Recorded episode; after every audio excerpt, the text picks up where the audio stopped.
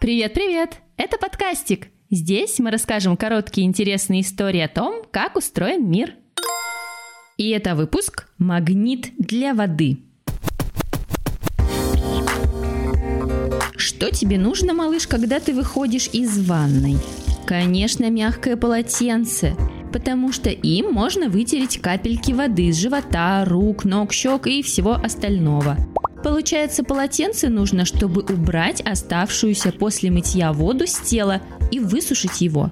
Но почему мы вытираемся именно полотенцем, чтобы высохнуть? А? Если его нет, например, может, можно просто потереться об стену? Или поваляться на полу? Или натереться ложкой, или игрушками, пластилином, раскрасками, диванными подушками? Может, покружиться, чтобы капельки слетели или высохли? Дело в том, что полотенца и другие ткани, но не все, отлично впитывает воду, то есть перетягивает капельки воды с любой поверхности, которую мы вытираем, будь то спина или стол, в себя. Как это происходит? Это магнит для воды? А? Это микропылесосы внутри?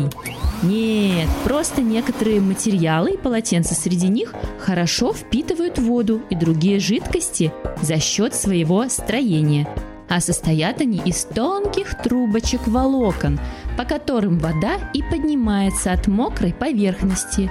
Эти трубочки называются капиллярами, а само явление – капиллярностью.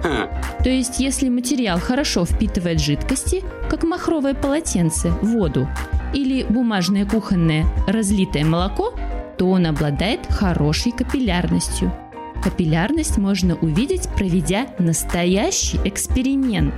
Но для этого не обязательно нужна лаборатория и сложные приборы. Если ты хочешь побыть ученым-исследователем, ищи подробности на сайте подкастика.